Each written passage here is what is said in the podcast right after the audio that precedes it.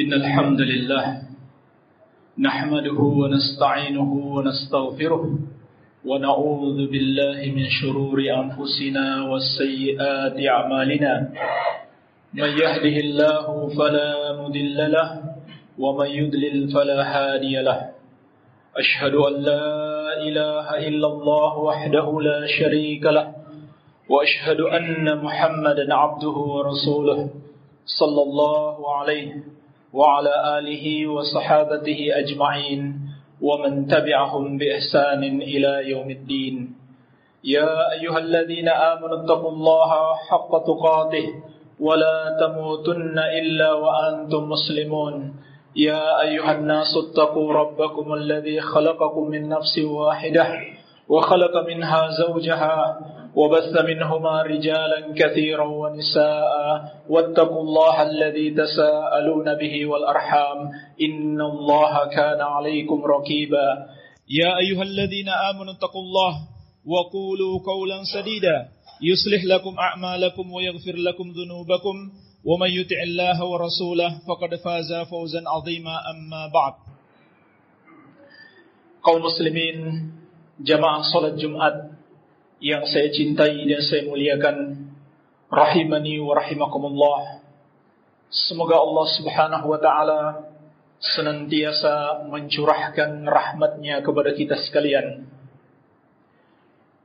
telah kita pahami bersama bahwasannya keimanan kita kepada Allah Subhanahu wa taala adalah kunci surga keimanan kita kepada Allah Subhanahu wa taala adalah kunci untuk meraih kebahagiaan dan kebaikan yang hakiki di dunia dan di akhirat kelak.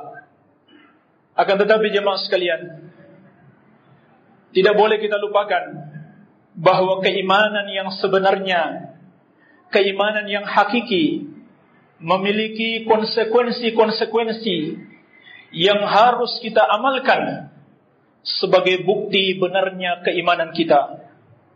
Apabila kita tidak mengamalkan konsekuensi-konsekuensi daripada keimanan tersebut, maka keimanan kita bisa jadi tidak akan diterima oleh Allah Subhanahu wa taala atau keimanan kita sangat lemah sehingga akan menjerumuskan kita di dalam berbagai macam kemungkaran. Apakah itu kesyirikan, kekufuran, mengada-ada di dalam agama, ataupun kemaksiatan-kemaksiatan kepada Allah Subhanahu wa taala. Oleh karena itu jemaah sekalian, pada kesempatan yang mulia ini kami ingin mengingatkan kepada diri kami pribadi dan kepada saudara-saudaraku kaum muslimin akan satu konsekuensi besar dari keimanan yaitu persaudaraan atas dasar iman. Bersaudaralah wahai kaum muslimin atas dasar keimanan saling mencintailah dan saling menyayangi dan berlemah lembut atas dasar keimanan. Sesungguhnya itu adalah salah satu konsekuensi keimanan yang sangat besar sekali. Sampai-sampai Allah tegaskan di dalam Al-Quranul Karim. Innamal mu'minuna ikhwah. Hanyalah orang-orang yang beriman itu bersaudara. Maka Allah tegaskan kepada kita persaudaraan yang hakiki adalah persaudaraannya orang-orang yang beriman. Dan orang-orang yang beriman itu adalah orang-orang yang bersaudara. Adapun orang-orang yang kafir kepadanya, yang menyekutukannya, maka mereka bukanlah saudara kita secara hakiki. Bahkan jamaah sekalian, inilah satu-satunya tali persaudaraan.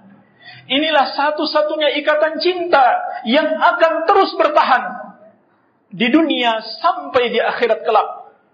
Sebagaimana Allah tegaskan di dalam kitabnya yang mulia, Al-akhillau yawma idin ba'duhum li ba'din aduwwun illa al-muttaqin. Orang-orang yang saling mencintai di dunia, orang-orang yang saling mengasihi ketika di dunia dan berkasih sayang ketika di dunia, pada hari kiamat mereka akan saling bermusuhan antara satu dengan yang lainnya kecuali orang-orang yang bertakwa. Dikatakan oleh Imam Ibnul Jauzi rahimahullah, yakni al-muwahhidin. Yang dimaksudkan dengan orang-orang yang bertakwa adalah orang-orang yang mentauhidkan Allah, yang beriman hanya dialah satu-satunya sesembahan yang hak. Sesembahan selainnya adalah salah dan mereka tidak mempersembahkan sedikit pun ibadah mereka kepada selain Allah Subhanahu wa taala. Jamaah sekalian, inilah satu-satunya ikatan yang hakiki, persaudaraan yang sejati, yaitu persaudaraan yang dibangun di atas dasar iman dan takwa kepada Allah Subhanahu wa taala. Adapun segala macam bentuk hubungan dan ikatan persaudaraan yang berada di atas kekufuran dan kesyirikan, Allah Subhanahu wa taala menegaskan wa taqatta'at asbab segala hubungan kecintaan mereka akan putus. Di dunia ini saja tidak akan kekal sampai di negeri yang kekal abadi di kehidupan kita yang sebenarnya yaitu negeri akhirat. Maka dari sini jemaah sekalian dapat kita pahami bahwa bersaudara di jalan Allah, bersaudara karena seiman dan seagama adalah prinsip dasar agama yang mulia ini sebagai konsekuensi daripada keimanan. Oleh karena itu, di dalam hadis Abu Musa Al-Asy'ari radhiyallahu anhu yang diriwayatkan Al-Bukhari dan Muslim, Rasulullah sallallahu alaihi wasallam bersabda, "Innal mu'mina lil mu'min kal bunyan yashuddu ba'duhum ba'dha." sesungguhnya orang beriman terhadap orang yang beriman lainnya seperti satu bangunan, satu dengan yang lainnya saling menguatkan. Jemaah sekalian, kalau bangunan itu tidak saling menguatkan, maka sungguh tidak lama lagi bangunan itu akan runtuh. Ketika dia dihempas oleh sedikit saja gelombang, maka dia akan runtuh. Demikian pula jemaah sekalian di dalam hadis An-Nu'man bin Bashir radhiyallahu anhu juga diriwayatkan Al-Bukhari dan Muslim Rasulullah sallallahu alaihi wasallam telah memberikan kepada kita perumpamaan yang sangat indah dalam kehidupan antara kaum mukminin satu dengan yang lainnya. Beliau bersabda, "Masalul mukminin, fi tawaddihim wa tarahumihim wa ta'atufihim masalul jasadi idza ishtaka minhu 'udwun tada'alahu sahiral jasadi bis sahari wal humma." Perumpamaan kaum mukminin dalam hal saling mencintai, saling menyayangi, dan saling berlemah lembut di antara mereka, bagaikan satu tubuh. Apabila ada satu anggota tubuh yang merasakan sakit, maka seluruh tubuh akan ikut merasa sakit sampai tidak bisa tidur dan ikut merasa demam. Demikianlah jemaah sekalian. Rasulullah Sallallahu Alaihi Wasallam telah memberikan perumpamaan tiga hal yang paling indah dalam kehidupan kaum mukminin. Yang pertama, at-tawad, saling mencintai. At-tarahum, saling menyayangi. Wat-ta'atuf, dan saling berlemah lembut. Kita adalah satu tubuh jamaah sekalian. Tidakkah kita sedih ketika saudara kita sedih? Tidakkah kita sakit ketika saudara kita sakit? Karena kita adalah satu tubuh. Mestinya kita mampu merasakan yang demikian itu jamaah sekalian. Bukannya kita senang di atas penderitaan saudara kita. Bukannya kita senang kalau saudara kita menjauh dari kita. Jamaah sekalian, berdasarkan ayat-ayat yang mulia ini, maka dapat kita ambil kesimpulan antara keimanan kepada Allah dan kasih sayang serta persaudaraan adalah dua hal yang sangat beriringan, adalah dua hal yang sangat berhubungan sehingga dikatakan oleh Syekh Abdul Razak bin Abdul Muhsin Al-Abbad hafizahumallahu taala kullama qawiya iman syakhs qawiyat rahmatuhu bi ikhwanih fa quwwatuha fil 'abdi min quwwati imanih wa dha'fuha min dha'fi imanih kata beliau hafizahullah taala setiap kali keimanan seorang hamba itu menguat maka akan menguat pula rasa cinta dan sayangnya kepada saudara-saudaranya seiman karena kekuatan cintanya dan kekuatan kasih sayangnya kepada saudaranya itu berasal dari kekuatan imannya. Demikian pula sebaliknya jemaah sekalian. Kurangnya rasa cinta dia kepada saudaranya. Kurangnya rasa kasih dan sayangnya kepada saudaranya. Tidak lain itu berasal dari kelemahan imannya. Maka ayat-ayat yang mulia ini. Dan kesimpulan yang dijelaskan oleh Syekh Abdul Razak Ta'ala menjelaskan kepada kita bahwa inilah salah satu cara untuk mengukur sejauh mana keimanan kita. Lihatlah bagaimana cinta kita, bagaimana sayang kita kepada saudara kita. Kalau ternyata kita tidak mencintai mereka karena Allah, karena keimanan, maka berarti lemah iman kita. Ada masalah besar di dalam iman kita. Oleh karenanya jemaah sekalian, persaudaraan yang sejati Persaudaraan yang hakiki adalah persaudaraan yang dibangun di atas dasar keimanan.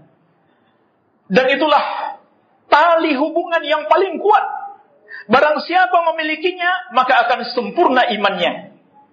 Di dalam hadis Ibnu Abbas radhiyallahu taala anhu yang diriwayatkan Al Imam Tabrani dan disahihkan oleh Syekh Al Albani. Kata Rasulullah sallallahu alaihi wasallam, "Awsaku ural iman al-muwalatu fillah wal mu'adatu fillah wal hubbu fillah wal bugdu fillah. Ikatan iman yang paling kuat adalah bersikap loyal karena Allah dan membenci karena Allah, memusuhi karena Allah, mencintai karena Allah dan membenci karena Allah. Dan di dalam hadis Abu Mamah radhiyallahu anhu yang diriwayatkan Imam Abu Daud dan juga disahihkan oleh Syekh Al-Albani Kata Nabi sallallahu alaihi wasallam, "Man ahabba lillah wa abghada lillah wa a'ta lillah wa mana'a lillah faqad istakmala al-iman." Barang siapa yang mencintai karena Allah, membenci karena Allah, memberi karena Allah dan menahan karena Allah, maka dia telah menyempurnakan keimanan. Maka perhatikanlah jamaah sekalian, hubungan yang sangat erat sekali antara keimanan dan persaudaraan. Tetapi ingat, persaudaraan iman itu adalah persaudaraan karena Allah. Apa artinya jemaah sekalian persaudaraan karena Allah? Yaitu persaudaraan atas dasar ketakwaan kepada Allah. Artinya wajib bagi kita mencintai orang-orang yang bertakwa kepada Allah. Wajib bagi kita mencintai orang-orang yang beriman kepada Allah. Itulah dasar cinta karena Allah. Cinta karena Allah itu adalah kita mencintai seseorang karena keimanan dan ketakwaannya kepada Allah. Tetapi jamaah sekalian, teori ini begitu mudah diucapkan, tetapi sulit sekali untuk dipraktekan. Pada kenyataannya, berapa banyak manusia, berapa banyak kaum muslimin saling mencintai mereka hanya karena mereka satu suku. Saling mencintai mereka hanya karena mereka satu bangsa. Saling mencintai mereka karena mereka dari majelis yang sama, ustadznya sama, media-media dakwah yang mereka dengarkan, media dakwah yang sama bukan karena iman dan ketakwaan kepada Allah Subhanahu wa taala. Maka jemaah sekalian, itu bukan persaudaraan karena keimanan. Itu bukan persaudaraan yang hakiki. Persaudaraan yang sejati adalah karena Allah, karena keimanan dan ketakwaan kepada Allah, tidak peduli siapapun dia, dari bangsa manapun dia berasal. Semakin dia beriman dan bertakwa kepada Allah, kita harus semakin cinta kepadanya. Itulah yang dimaksud cinta dan benci karena Allah Subhanahu wa taala وبالله التوفيق والحمد لله رب العالمين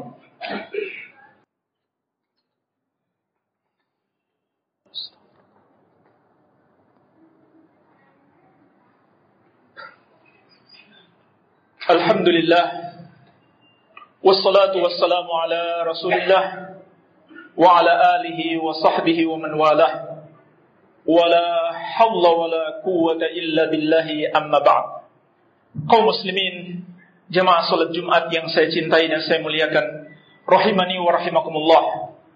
Semoga Allah Subhanahu wa taala senantiasa mencurahkan rahmatnya kepada kita sekalian.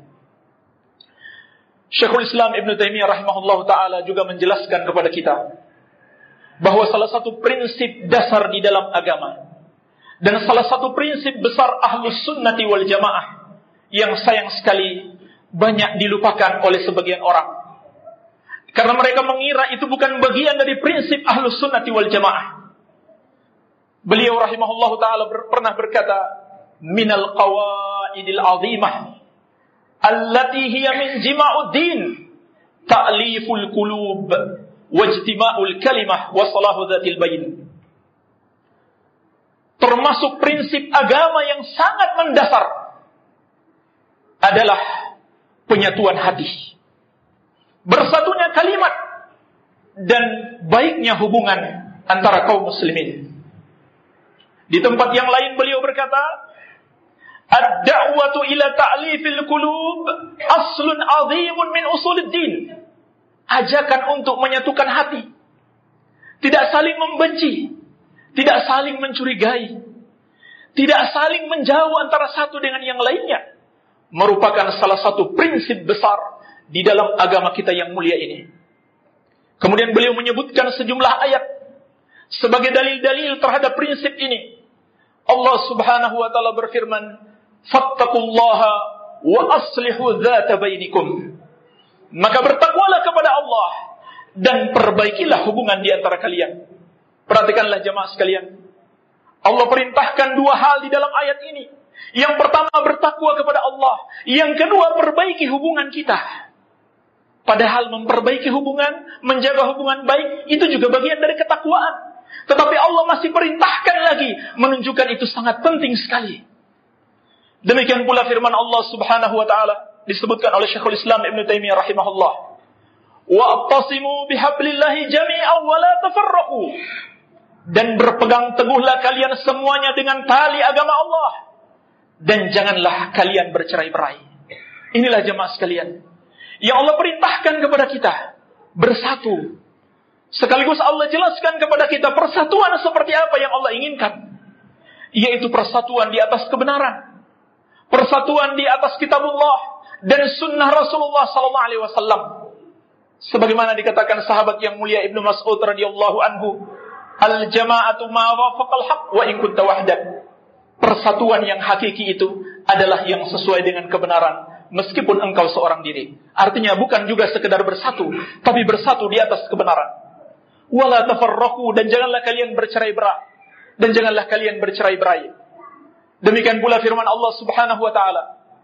Wala takunu kalladhina tafarraku wa akhtalafu min ba'di ja'ahumul bayinat wa ulaika lahum azabun azim. Janganlah kalian seperti orang-orang yang ber, berpecah belah dan berselisih setelah datang kebenaran bagi mereka. Maka kata Allah bagi mereka azab yang pedih. Hati-hatilah jemaah sekalian. Siapa yang berusaha mencerai-beraikan persatuan di kalangan kaum muslimin, siapa yang berusaha membuat kaum muslimin berselisih, saling membenci antara satu dengan yang lainnya, maka Allah telah mengingatkan bagi mereka azab yang pedih. Kenapa jemaah sekalian? Karena persatuan dan persaudaraan adalah nikmat Allah yang besar.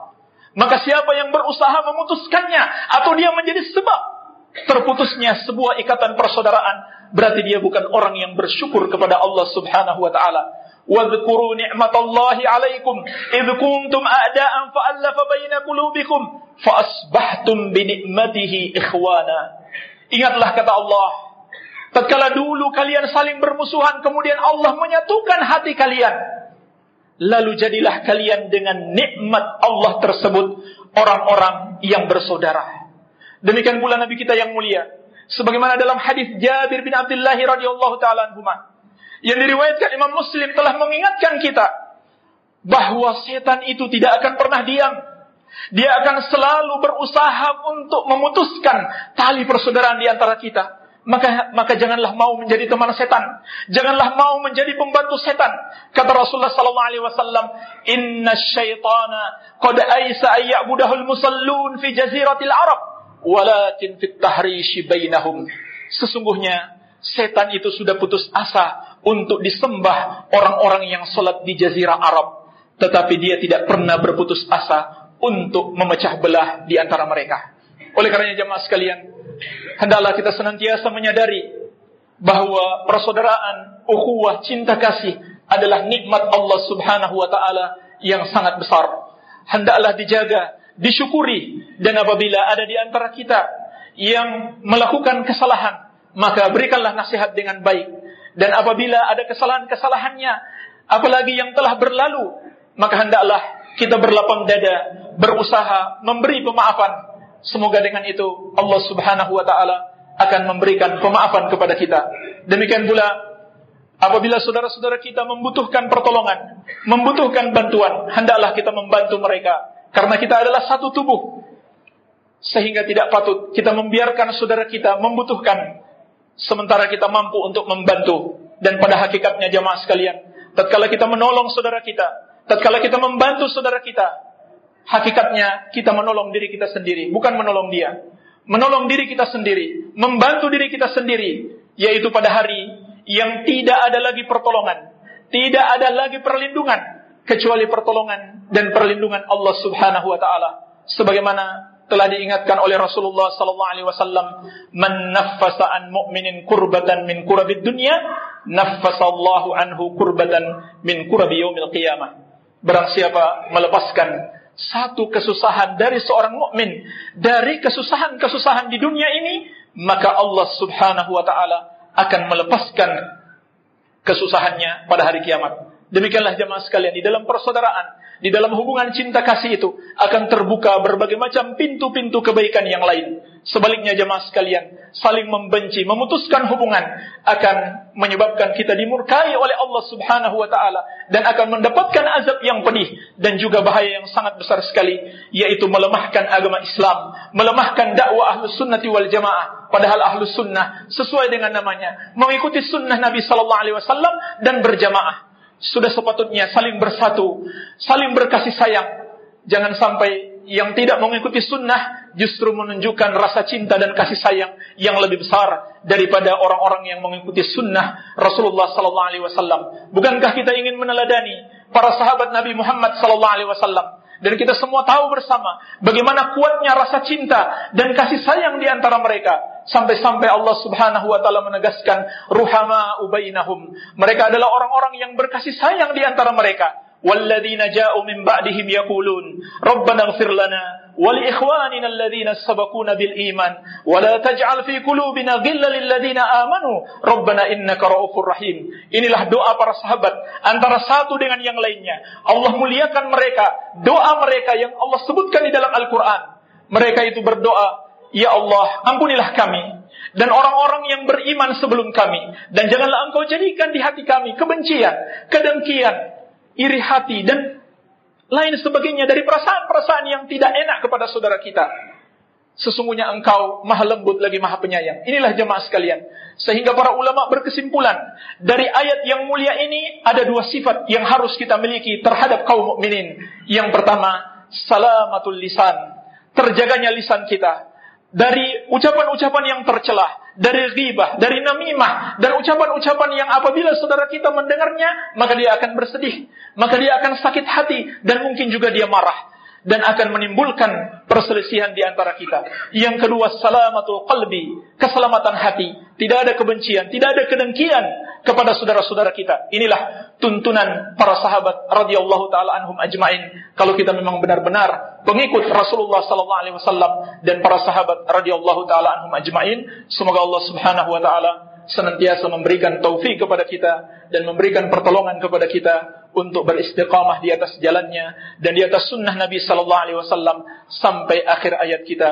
Allahumma ghafiril muslimina wal muslimat والمؤمنين والمؤمنات الأحياء منهم والأموات ربنا آتنا في الدنيا حسنة وفي الآخرة حسنة وقنا عذاب النار وصلى الله على نبينا محمد وآله وسلم وآخر دعوانا أن الحمد لله رب العالمين